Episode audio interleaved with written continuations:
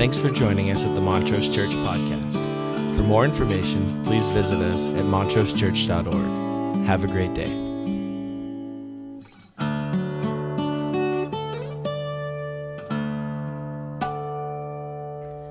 Well, that's uh, just incredible and amazing. And uh, I, am a veteran quizzer. I don't know. Uh, I grew up quizzing, and uh, I remember one of the huge uh, studies we did on the book of Acts. And so I was thinking about that this morning already. It's Pentecost Sunday. Uh, and when the day of Pentecost had fully come, they were all together in one place in one accord. And suddenly a rushing mighty wind filled the room, and what looked like tongues of fire began to settle on them, and they began to speak in unknown tongues as the Holy Spirit gave them utterance. And I want us to think about that reality. I want us to think about sort of the nuances of Acts chapter 2. They were all together and they were in one accord. Unity matters. And, and in that setting, as they were all together in one accord, the power of the Holy Spirit was manifest on them and they began to speak. And, and, and one of the great, profound things about that story is what happens next. They spilled out into the streets and we're told that every single person heard in their own language. And so, you know, sometimes we get talk a lot about the speaking in tongues part and we forget about the hearing part. And I just want to emphasize that as the Holy Spirit does his work in us, as we come together in one accord and the Holy Spirit does his work, people hear in their own language. And there's a lot of different languages. In fact, our, our, our city, our country is being torn apart by lots of different voices. And my prayer this morning, as we come together as the Church of Jesus Christ, is that everyone would hear in their own language. That, that as we come together in one accord, as we gather together in our hearts and minds and spirits to pray, plead, Your kingdom come, Your will be done on earth as it is in heaven, that as we gather into that one accord, that the Holy Spirit would come and would give utterance to words that would allow everyone to hear in their own language what that looks like and what that means and what that involves. I'm thinking about John 17 that we highlighted a few weeks ago, uh, where Jesus is praying in the garden, verse 23 I in them, and you in me, so that they may be brought to complete unity. And then the world will know that you sent me and have loved them even as you have loved me. And, and I think it's such a powerful thought. We get hung up on so many things about what it means to be the church of Jesus Christ. But Jesus says, I'm in them and, and God, you're in me, and I want to be brought to complete unity. And by this unity, by coming together, by being in one accord, that's how the world knows who Jesus really is and, and what he represents. And, and so I'm inviting you into that space this morning as we talk about a vulnerable new normal and what that might look like and what that might mean. In fact, what I'd like for you to think about is the kingdom of God is like a mustard seed which is the smallest seed in the garden. But a man took it and put it in the ground, and it grows to be one of the biggest trees. Uh, the kingdom of God is like yeast that a woman worked into 60 pounds of flour. There is a smallness about the kingdom of God that matters. There is a vulnerability in that smallness, and that's significant. And I want us to think about what that vital vulnerable smallness is all about and why it matters and why it matters to you today and why it matters to me and why it matters to what's happening in our country through these last few days. Back in 1985, on November 18th, you've probably heard the story. In fact, you probably watched the movie that came out uh, several years ago. Uh, in 2011, it was called The Blind Side. And an event happened on November 18th, 1985. And and so let me give you a little preface to what that's all about. Michael Lewis wrote a book called The Blind Side, and in the book, he's highlighting a whole storyline that sort of culminates at November 18th. And that storyline involves a particular player. His name is Lawrence Taylor. And Lawrence Taylor uh, entered the NFL and immediately he changed the way the game is played. He was, he was so disruptive to the way the rules, the guidelines, how it always had worked. He was so powerful physically and so athletic that he changed the way the game was played. That had already been going on for a number of years when that Monday night event happened, November 18th, the New York Giants playing the Washington Redskins. And the Washington Redskins ha- had a, a, a, an offensive line that was sort of well known. They, they, they, were, you know, they, they were kind of famous. In fact, uh, they're still today called the Hogs. And so if you're a devoted football fan, you probably know something about that. Uh, but very few people, uh, only the most devoted people, knew them by any other thing. That none of them knew their individual names. And so on that night, November 18th, 1985, uh, you had that moment, that play in which Lawrence Taylor breaks into the backfield, tackles Joe Theismann, his leg is broken, his career is ended, and, and the book highlights the fact that it changed the way the game is played. It crystallized a moment. And it features the story about Michael Oher, who grows up to be a left tackle in the NFL. Uh, the dialogue of the movie runs this way. Now, y'all would guess that more often than not, the highest paid player on an NFL team is a quarterback, and you'd be right. But what you probably don't know is more often than not, the second highest paid player is, thanks to Lawrence Taylor, a left tackle. Because as every housewife knows, the first check you write is the mortgage, but the second is for the insurance, and the left tackle's job is to protect the quarterback from what he can't see coming, to protect his blind side. The ideal left tackle is big, but a lot of people are big. He's wide in the rear, massive in the thighs. He has long arms, giant hands, and feet as quick as a hiccup. Something significant happened on that night. And, and, and just to give you an idea about how obscure some of these people are that do what suddenly became this vital work, that night, the starting left tackle for the Washington Redskins was not in the game. He had suffered an injury. So obscure are these individual people that Joe Theismann didn't know that his starting left tackle was not in the game and referred later to the fact that he had given up the sack that ultimately broke his leg. And so something transformed that night. Some people who had served in obscurity were brought to a place of prominence. That night changed everything. From that moment on, left tackle became this incredibly important position. It became first round material, it became highly celebrated, it became uh, compensated at levels, levels that are so important. And I just want this to sink into you. For people who serve in obscurity, that is incredibly rare. Most of us never have a moment, a crystallizing moment, in which what we do in the background and, and the ways in which we serve in smallness and in vulnerability ever gets brought to light.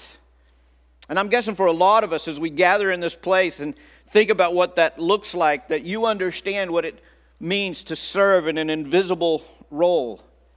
I don't think there's any place that is more difficult to serve than in obscurity, in a place where the smallness of what we do begins to seem insignificant, it begins to seem unimportant. And that somehow, what I'd like to convey this morning from a biblical perspective is how vital it is that people serve in this vulnerable way, that you don't stop, that you don't give up. You may never get your moment, but it still matters. The work matters. What we do matters. How we contribute matters. If I were to ask you this question this morning, what percentage of people do you imagine feel that their work is adequately noticed and adequately understood and adequately appreciated? What would you guess? I guess I'm guessing it would be fairly low. Maybe like 20% of the people, or maybe 10% or 5%. How many people really feel like someone else gets what they're contributing? Somebody else understands it. Somebody else celebrates it. We don't really do that in our culture. We, we celebrate heroics. We, we celebrate the standouts. We celebrate the best of the best. We celebrate status. We celebrate titles. And I think all of that contributes and adds to our sense of invisibility. Ironically, the biblical story is full of obscure people. So if I were to say to you this morning, I'd like for you to talk to me about the Big 12. I'd like for you to talk to me about the apostles, about the disciples. I'd like for you to tell me everything you know. Well, you'd probably rattle off some stuff about James and Peter and John, and you might mention Matthew, but after that, you, would have a hard time. I'm not sure how much you could tell me. In fact, if you wanted to find out what happened to all of those apostles, it would be difficult. It would, you'd have a hard time. You'd have to dig. You'd have to really try to figure out. Because the gospel celebrates simple acts of service. Matthew 20, 26. Not so with you. Instead, whoever wants to be great among you must be your servant. Matthew 16, 25. For whoever wants to save their life will lose it, but whoever loses their life for me will find it. Matthew 6, 5 and 6. And when you pray, don't be like the hypocrites, for they love to pray standing in the synagogues and on the street corners to be seen by others. Truly, I tell you, they have received their reward in full. But when you pray, go into your room, close the door, and pray to your Father who is unseen. And then your Father who sees what is done in secret will reward you. I, I was thinking as I was watching the video of our quizzing kids, and I was just thinking about the reality of they've been studying for a year. I'm not sure any of us even know or thought about or celebrated or even knew what their names were or how it all worked. And then on a Sunday morning, they get, they get introduced by the voice of the Lakers, and we get to celebrate a little bit, and we get to find. It just seems to me that you and I should look around and celebrate and recognize that there's all kinds. I'm not sure how any of us would adequately say what it might mean in our hearts for our kids to be committed in that way, studying, learning, growing. Kind of convicting, isn't it? And so the smallness of the kingdom, the, the vital vulnerability of smallness, it really matters. It matters that you keep going. It matters that you keep trying. It matters that you keep putting in the time and you keep doing the things that are right to do, even when it seems like nobody notices and nobody understands. The truth is, serving is a place that lacks recognition, it lacks understanding, it lacks celebration. And the most vulnerable place that you can serve in the world is in obscurity. It's in a place where it's not recognized. Never has the need been greater for a, a, a, mighty army of people who are willing to serve in this vital and vulnerable place of smallness.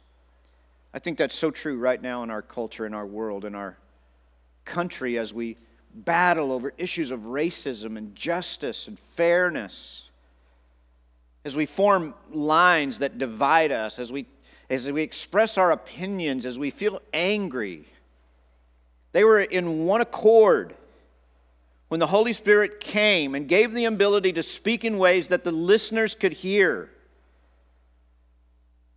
I and them, and you and me, may they be united in a way that that it testifies that you sent me, that something different is going on among these people. That the kingdom of God is like a mustard seed that's planted in the ground. It's like yeast worked into 60 pounds of flour. It rises up, it builds up, it's, it's, it's impregnating the culture in a way that, that brings love and grace and mercy and justice and, and, and and there's not an ethnicity, there's not a race, there's not a group of people, there's not anyone who feels left out because we are together in one accord and we care and we love and we don't draw lines, we don't divide, we don't fight. I thought, you know, what would be fun is to, is to, to highlight some significant people in history who served absolutely people who I'm betting you do not know their names and yet have contributed in, in crazy ways to what has happened in the world. So I don't know about you, but when I started to research this, I, I realized I'm not sure how to search it. I'm not sure, I'm not sure what you would enter. So, so I tried a couple of things. Uh, what would you put in the search engine? I, I tried this famous people who are unknown. That doesn't make any sense, does it? Unknown people who should be famous. Didn't get any hits on that. Finally, I started getting somewhere when I searched significant people behind famous figures. And then I started to get some information. If I said the name to you, IB Iwerks or UB Iwerks, eh, there's no consensus on even, I love this. There's no consensus on how to properly pronounce this man's name. And so if I said to you, IB Iwerks or UB Iwerks, maybe that rings no bells. Well, let me tell you who he is and what happened to him. He was a close friend with, with uh, Walt Disney, and, and as a close friend of Walt Disney, they actually served in Kansas City together. They started out in an advertising agency in Kansas City together, uh, doing animations for products. And, uh, and Disney decided he was coming to California and he was going to make it all happen. And he left in the early 20s and came to California. Uh, but UB Iwerks stayed in Kansas City, continuing to draw pictures for ads in the weekly newspaper. It wasn't long before uh, Walt Disney decided that he had to have uh, Iwerks with him, and so he convinced him to come in 1924 to California, and he came to California and he set up shop, and they formed the Disney company. Actually, Walt had already formed it. He gave 20% of the company to Iwerks, and they began to work. Subsequently, the contract uh, that, that Disney had uh, with a local distributor for what had become his most famous animation, Oswald the Lucky Rabbit. Uh, and, and they had a breach and a break, and, and the distributor took the rights uh, to uh, that animation and hired most of uh, Disney's animators out from under him, uh, but Ibe Iwerks refused to leave. And so he and Walt Disney sat down together and realized they needed to come up with a new character. And the new character that the two of them created together was a character named Mickey Mouse. Over the next few years, the shorts of Mickey Mouse saved the company and actually set it on its trajectory. In order to accomplish these shorts that were being created, Ibe Iwerks was creating 600 illustrations a day to churn out those shorts. And I bet you didn't even know his name. I bet you never heard of him. At least most of us never have. Ronald Wayne. Most of you know the story of Steve Jobs and Steve Wozniak. You, you know about the story of Apple, but you may have never heard the name of Ronald Wayne. Ronald Wayne was an older businessman. In fact, he was an accountant. And when Wozniak and Jobs were having difficulty at the beginning in the outset in the early 70s of the Apple company, uh, they, they brought him in in order to mediate their arguments. In fact, they, they decided that he was so good at what he did that they would give him a percentage of the company, and they gave him 10% uh, of Apple. They kept 45% each, but he was the tiebreaker. He was the one who ultimately would decide when there was conflict between them. And Ronald Wayne was a person that was gifted. In fact, Wozniak would later say about him that he could do all of the things that he and Jobs didn't know how to do.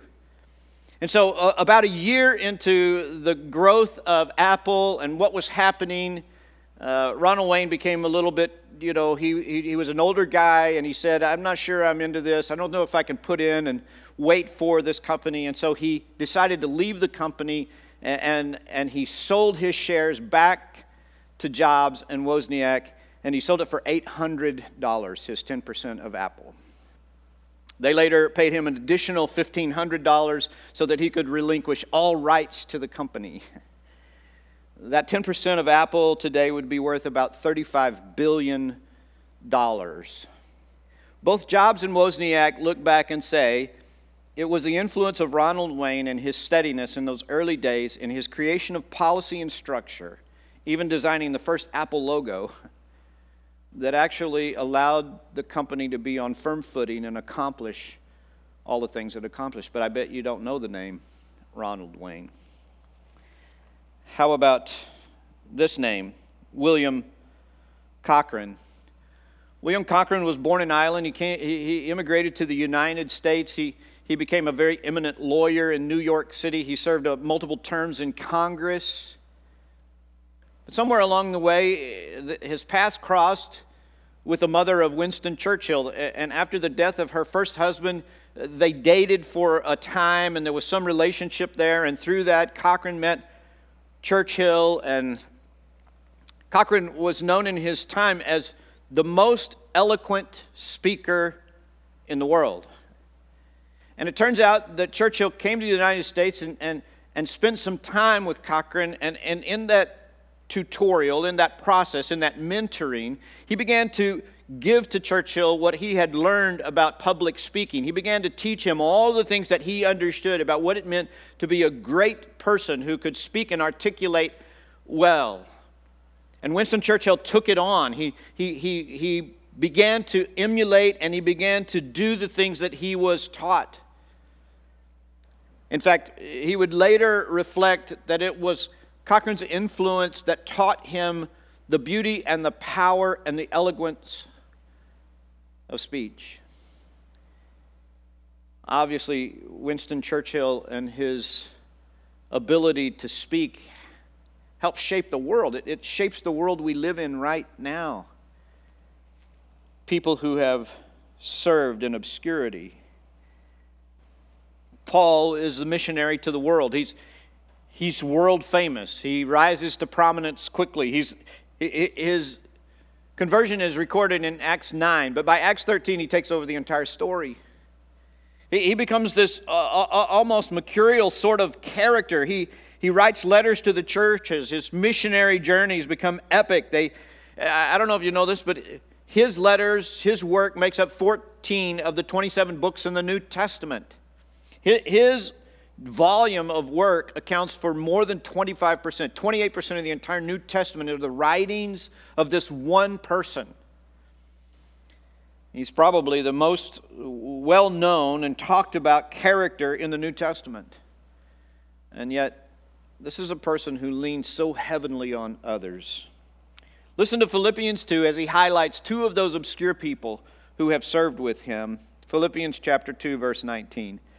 I hope in the Lord Jesus to send Timothy to you soon, that I also may be cheered when I receive news about you. I have no one else like him who will show genuine concern for your welfare. For everyone looks out for their own interest, not those of Jesus Christ. But you know that Timothy has proved himself because as a son with his father, he has served with me in the work of the gospel. I hope, therefore, to send him as soon as I see how things go with me, and I am confident in the Lord that I myself will come back soon. But I think it necessary to send back to you Epaphroditus, my brother, co worker, and fellow soldier, who is also your messenger, whom you sent to take care of my needs for he longs for all of you and is distressed because you heard he was ill. Indeed, he was ill and almost died. But God had mercy on him, and not only on him, but also on me, to spare me sorrow upon sorrow. Therefore, I am all the more eager to send him, so that you, when you see him again, you may be glad, and I may have less anxiety. So then, welcome him in the Lord with great joy, and honor people like him. Because he almost died for the work of Christ, and he risked his life to make up for the help you yourselves could not give me. So, what I want to do this morning is quickly give you two quick character studies. The first one is Timothy. Timothy was Paul's closest ally. He was the person who walked nearest to him in the journey. They meet on his second missionary journey, and they are close from that time forward. As we read the New Testament, we find out he was with Paul in Philippi, he was with him in Thessalonica, he was with him in Berea, he was with him in Corinth, he was with him in Ephesus, he was visiting him in prison in Rome. He's associated in the writing of no fewer than five of Paul's letters. 1st and 2nd Thessalonians, 2nd Corinthians, Colossians, Philippians, and when Paul wrote to the church at Rome, he specifically brings greetings from Timothy, so we know they were together in the writing of that letter. Barclay, in his writing, talks about the great qualities of Timothy, and, and, and he was that person who represents, he's the patron saint of those who are willing to serve in obscurity and yet are vital, vital to the kingdom of God. When Paul sent Timothy, it was like Paul himself was delivering the information. It was like Paul himself. It was a level of confidence in which Paul would send him and he would receive information from him. And it was as good as Paul being there in person, at least almost as good. Timothy was capable, he was unselfish, he was reliable. You could make a strong argument that Paul's work would never have been what it became without Timothy. And yet, Timothy served in obscurity. He, he lived out what it means to live a vital and vulnerable smallness in the kingdom of God. The second character study is about Epaphroditus. We, we meet him only in this letter. What is unfolded is that the church at Philippi has sent a gift, a monetary gift to Paul and they have sent it by way of Epaphroditus. He is supposed to take the money and deliver it to Paul, but he's also supposed to stay and support Paul. And so he's supposed to be there. He's supposed to help Paul out in prison. And the first thing we find out is he must have been a, a, a man of outstanding character to have the, the, the church of Philippi say, Here's the money, set off across the country. you know, all of the vulnerability of traveling with cash and take it to Paul and then stay. Epaphroditus to have been a person of great courage. Uh, guilt by association was a big deal in the first century. And so he goes to a person who is being accused basically of treason and he associates himself. He willingly associates himself with that person. And so we begin to kind of get some glimpse about who he is. Upon his arrival in Rome, he falls gravely ill and he almost dies. But he begins to heal and he finally fully recovers. And now Paul has decided that he wants to send Epaphroditus back to Philippi. But he knows that if he sends him back, that they're going to think he's failed, that somehow they're going to think less of him because he, he didn't stay for the whole time that Paul was in prison.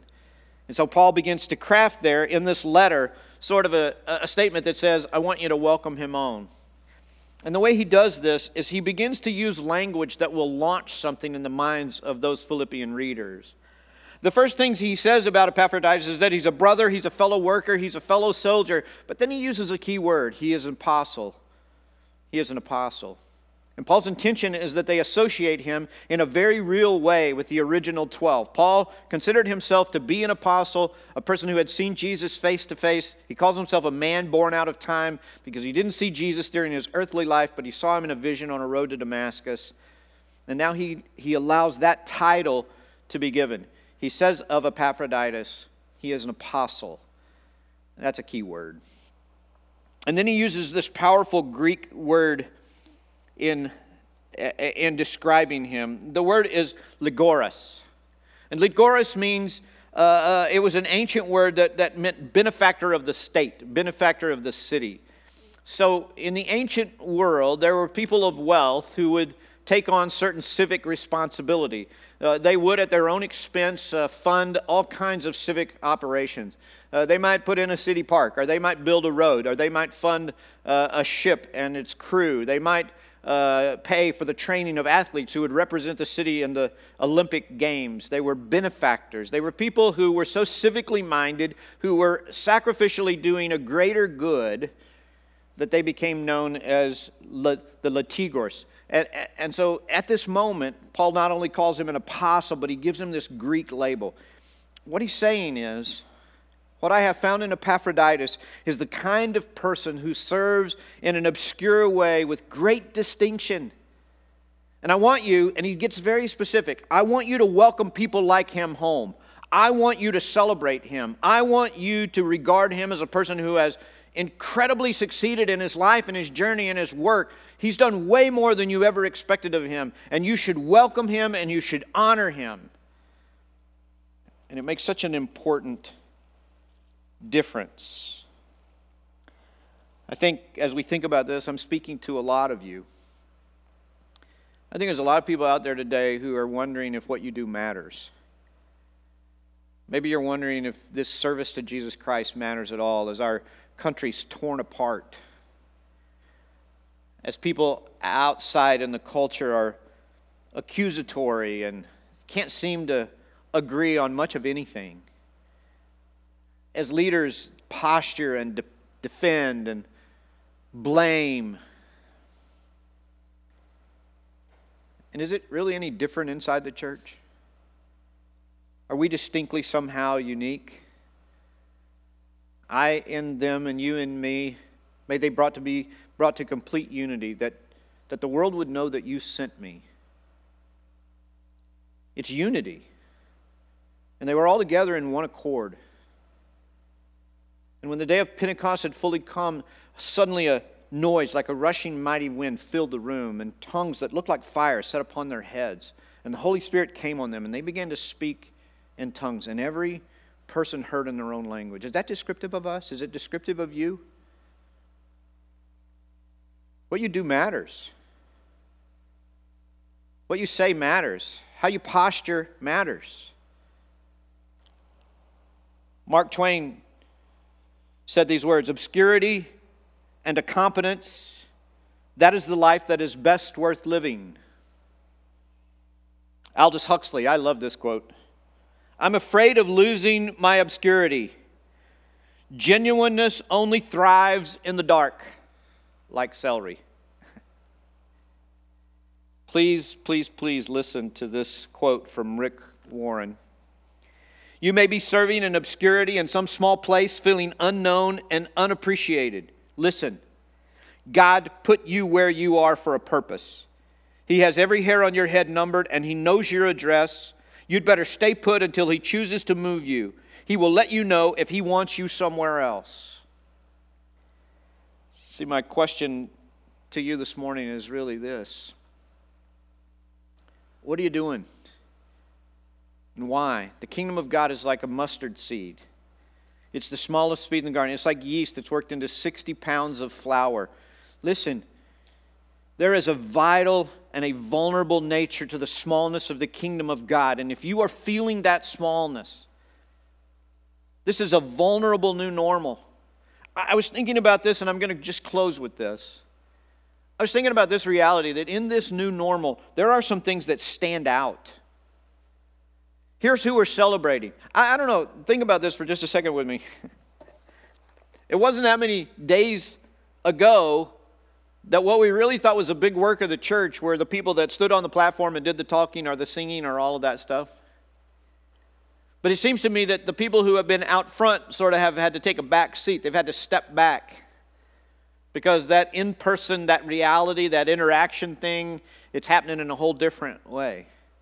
And even as we're celebrating this moment, I'll tell you what I, I think matters. I'll tell you whose, whose obscurity, whose small and vital and vulnerable service matters, it's relationship experts. I, will tell you what matters in this are people who know how to connect, people who know how to care, people who know how to love, people who know how to make a phone call or write or drop off a, a meal. People who are relationship experts. Maybe they've been sure, maybe we take for granted who they are, but man, they've been brought to prominence in these days. It is vital these people who serve in such a way. What about this reality? Technology experts. I mean, we know they're there. We know that right now in this room, as you are listening to me, that, that somebody's running media and somebody's switching cameras and somebody's calling the shots back there and somebody has put together all of this technology and the lights are working, thankfully, and everything is running. And maybe a few months ago we took that for granted. We sort of knew all the work went on. But I guarantee you, you can't imagine the number of hours people are spending in obscurity to make sure the technology works so that we are able to meet in this way. And while they may have been in obscurity a few weeks ago, I'll tell you something anybody can stand up here and talk, but there are very few people that can actually make it work.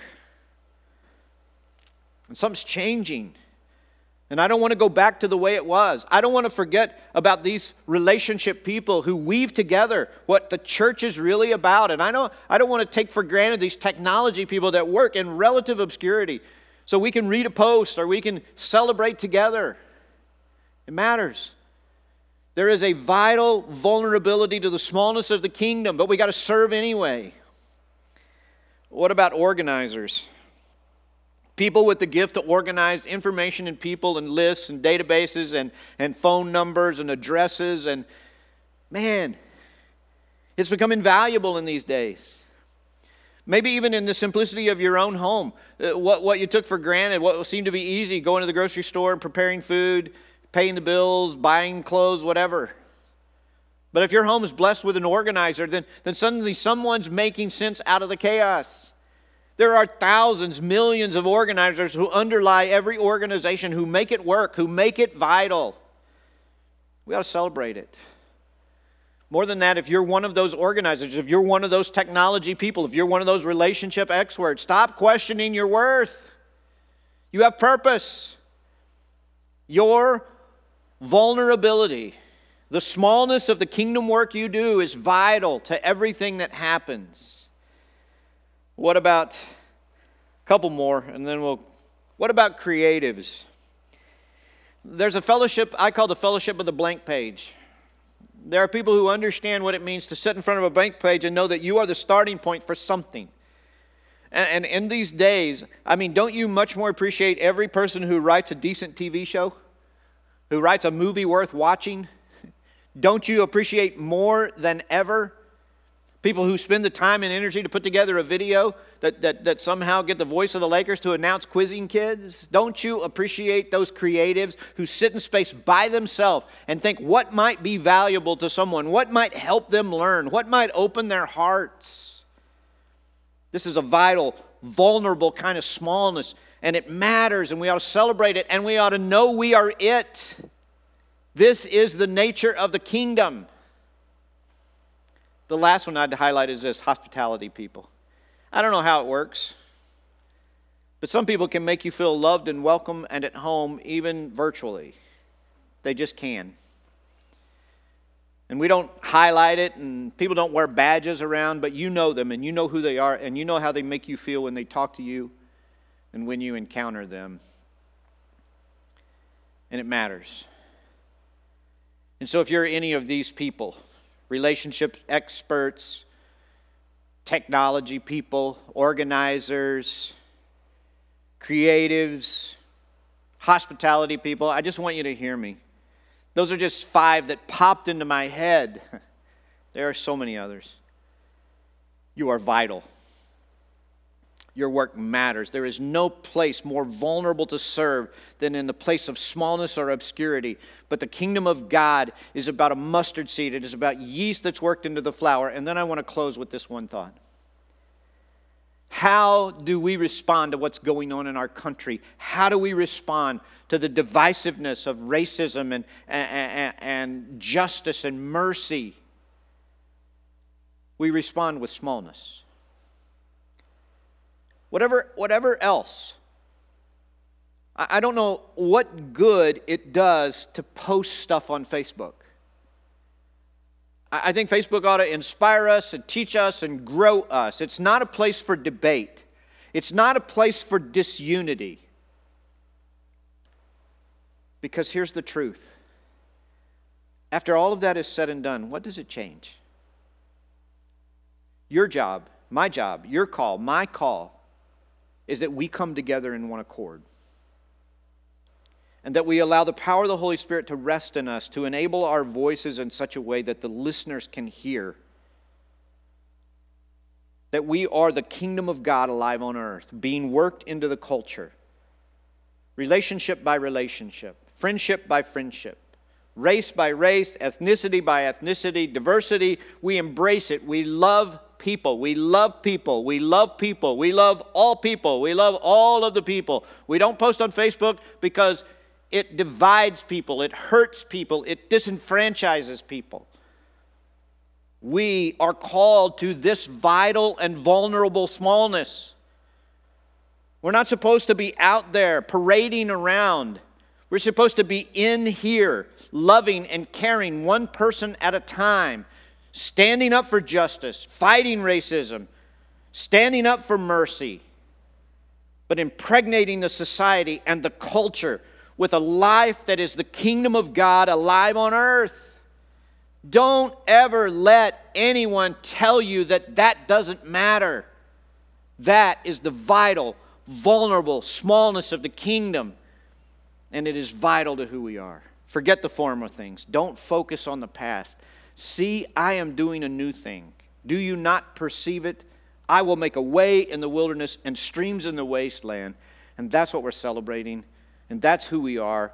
You go be the church of Jesus Christ, the kingdom of God alive on earth. Let's pray. God, help us, guide us, teach us what it would mean for us to be in one accord holding the principles of the kingdom in a precious and powerful way.